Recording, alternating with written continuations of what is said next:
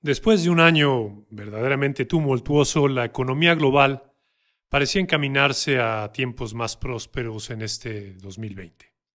Una aparente tregua comercial entre Estados Unidos y China eliminaba quizás el mayor riesgo para el crecimiento económico global.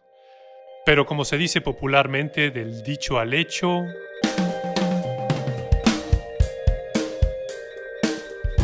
Desde Infocel y Sentido Común, soy Eduardo García. Esto es Otros Datos.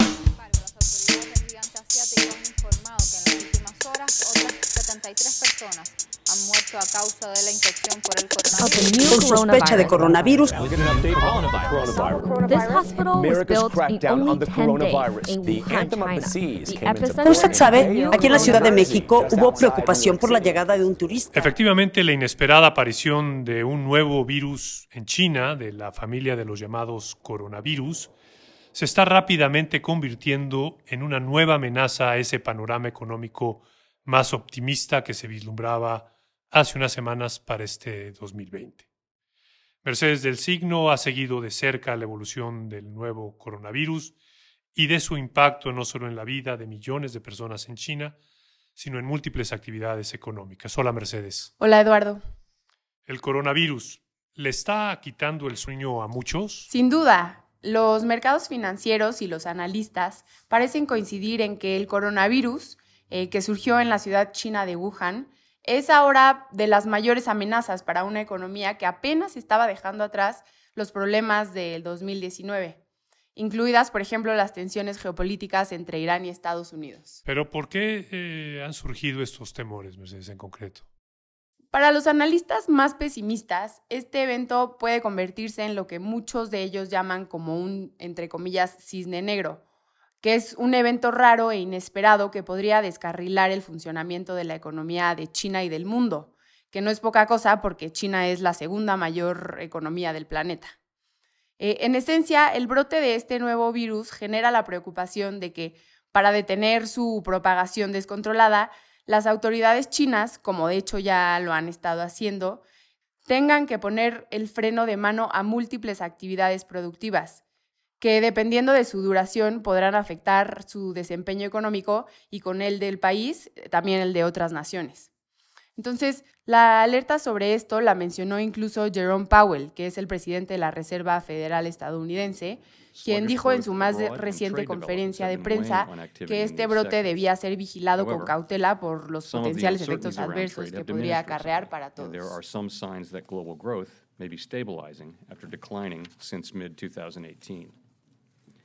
Nonetheless, uncertainties about the outlook remain, including those posed by the new coronavirus. Overall, with monetary and financial conditions supportive, we expect moderate economic growth to continue. Pero ¿dónde está la gravedad de esto y cómo se está rate has been manifestando el posible impacto en la economía global? Bueno, hasta ahora todo es más bien incertidumbre porque es aún difícil medir el impacto de las medidas que están tomando las autoridades chinas sobre la actividad económica, como por ejemplo ya han suspendido toda conectividad aérea y terrestre con aquellas ciudades de la provincia de Hubei, en el centro de China, donde ya se han detectado casi 20.000 casos de coronavirus y más de 500 muertes.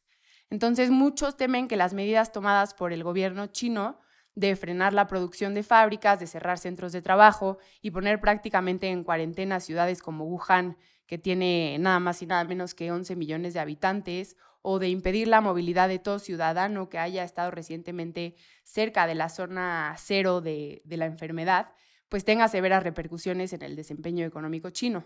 De acuerdo con estimaciones de la calificadora Standard Poor's, una crisis prolongada por el coronavirus podría restar hasta un punto porcentual del PIB chino, en un momento en el que mostró en 2019 su desempeño más modesto en más de dos décadas. Me imagino que entonces si a China le da un catarro a quienes dependen de ese monstruo, económicamente hablando, les podría dar neumonía, ¿correcto? No hay que olvidar que a China solo la supera a Estados Unidos en términos de tamaño económico. Por eso, lo que dices es correcto. Si China se desacelera, sus socios comerciales en el sudeste asiático podrían enfrentar un doloroso ajuste económico y así sucesivamente toda la economía global. Si recordamos que China es uno de los mayores consumidores de insumos y de materias primas, es entonces comprensible por qué hay nerviosismo a nivel global, no solo por las repercusiones letales del coronavirus, sino también por su impacto en actividades económicas. De hecho, los precios de algunas materias primas, como el crudo, eh, han reflejado estas preocupaciones. Por ejemplo, el precio internacional del petróleo Brent ha registrado un descenso de más de 10 puntos porcentuales en lo que va del año. Al cierre de 2019 cotizaba ya en 66.03 dólares por barril y al 5 de febrero se encontraba en 55.28 dólares por unidad. Eh, otro indicador es la compra masiva de bonos del Tesoro de Estados Unidos de largo plazo por parte de inversionistas, también refleja este temor. Esos bonos son considerados en círculos financieros como refugios de valor eh, a los que acuden los inversionistas en tiempos de más incertidumbre. Pero entonces, Mercedes, ¿qué, medidas o qué acciones han tomado las autoridades chinas para tratar de que estos temores de, o estos impactos en la economía no se materialicen? El gobierno de Xi Jinping ya anunció varias medidas para contrarrestar estos temores. Por ejemplo, hace unos días el Banco Popular de China anunció la inyección de más de 242 mil millones de dólares en los mercados de ese país.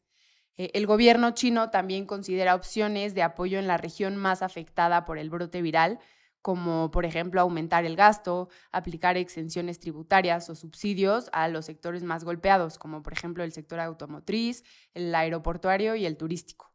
Y esto claro que en cierta medida ya ha calmado las ansias de los observadores a nivel internacional.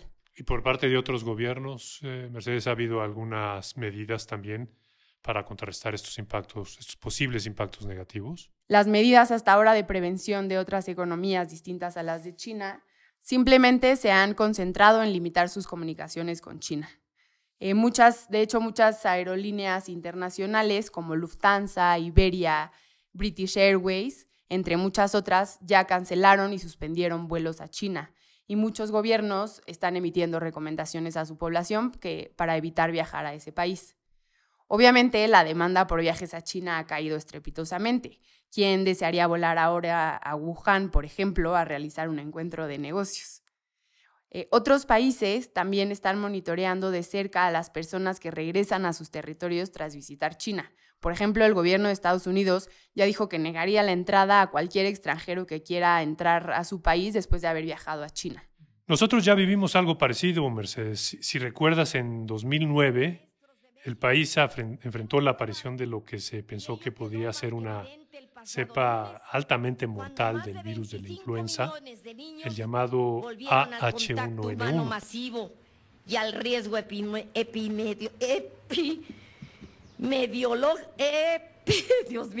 epidemiológico fue exponencial. En aquel entonces, Felipe Calderón, el presidente de México, tomó medidas no muy distintas a las que está adoptando hoy en día China.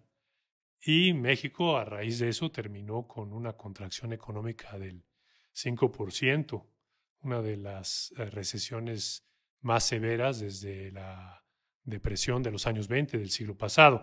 Y obviamente es difícil pensar que China se enfrente a un, un freno económico de ese grado por el coronavirus.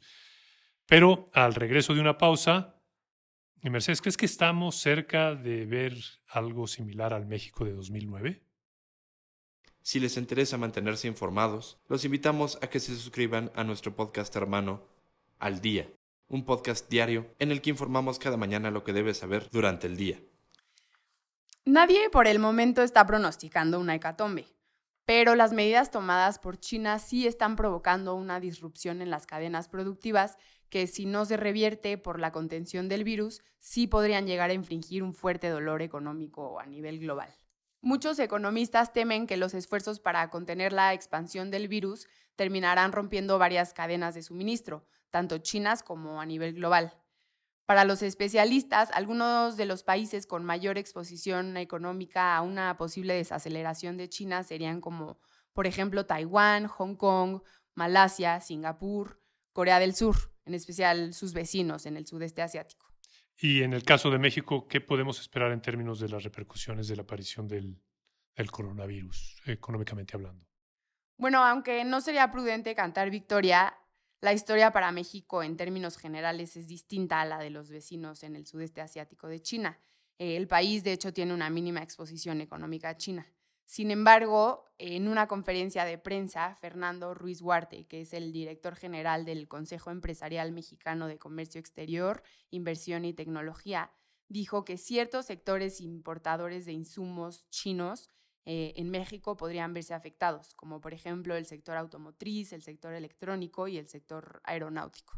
Seguramente afecta a, los sectores que más exportan de México, como es el sector automotriz, como es el sector de aeronáutica, como es el sector electrónico, como es el sector este, electrodoméstico, etc.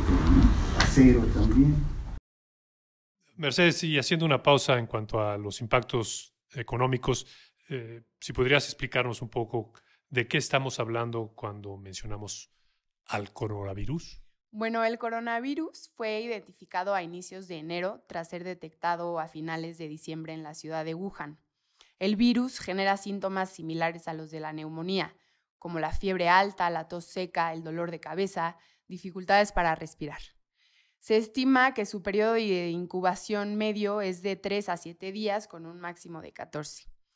Hasta ahora, por suerte, la letalidad del nuevo coronavirus es bastante inferior a la de otros padecimientos similares, como por ejemplo lo fue el síndrome respiratorio severo y agudo o SARS, que surgió también en China entre 2002 y 2003 y que le cobró la vida a 774 personas en la región de Asia.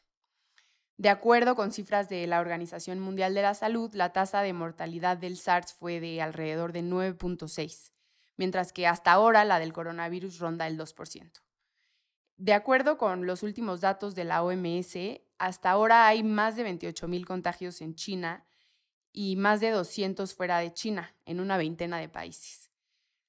El 30 de enero, el Comité de Emergencias de la Organización Mundial de la Salud Eso es todo por esta semana. Sanitaria global por el brote de este nuevo coronavirus. For all of these reasons, I'm declaring a public health emergency of international concern over the global outbreak of novel coronavirus.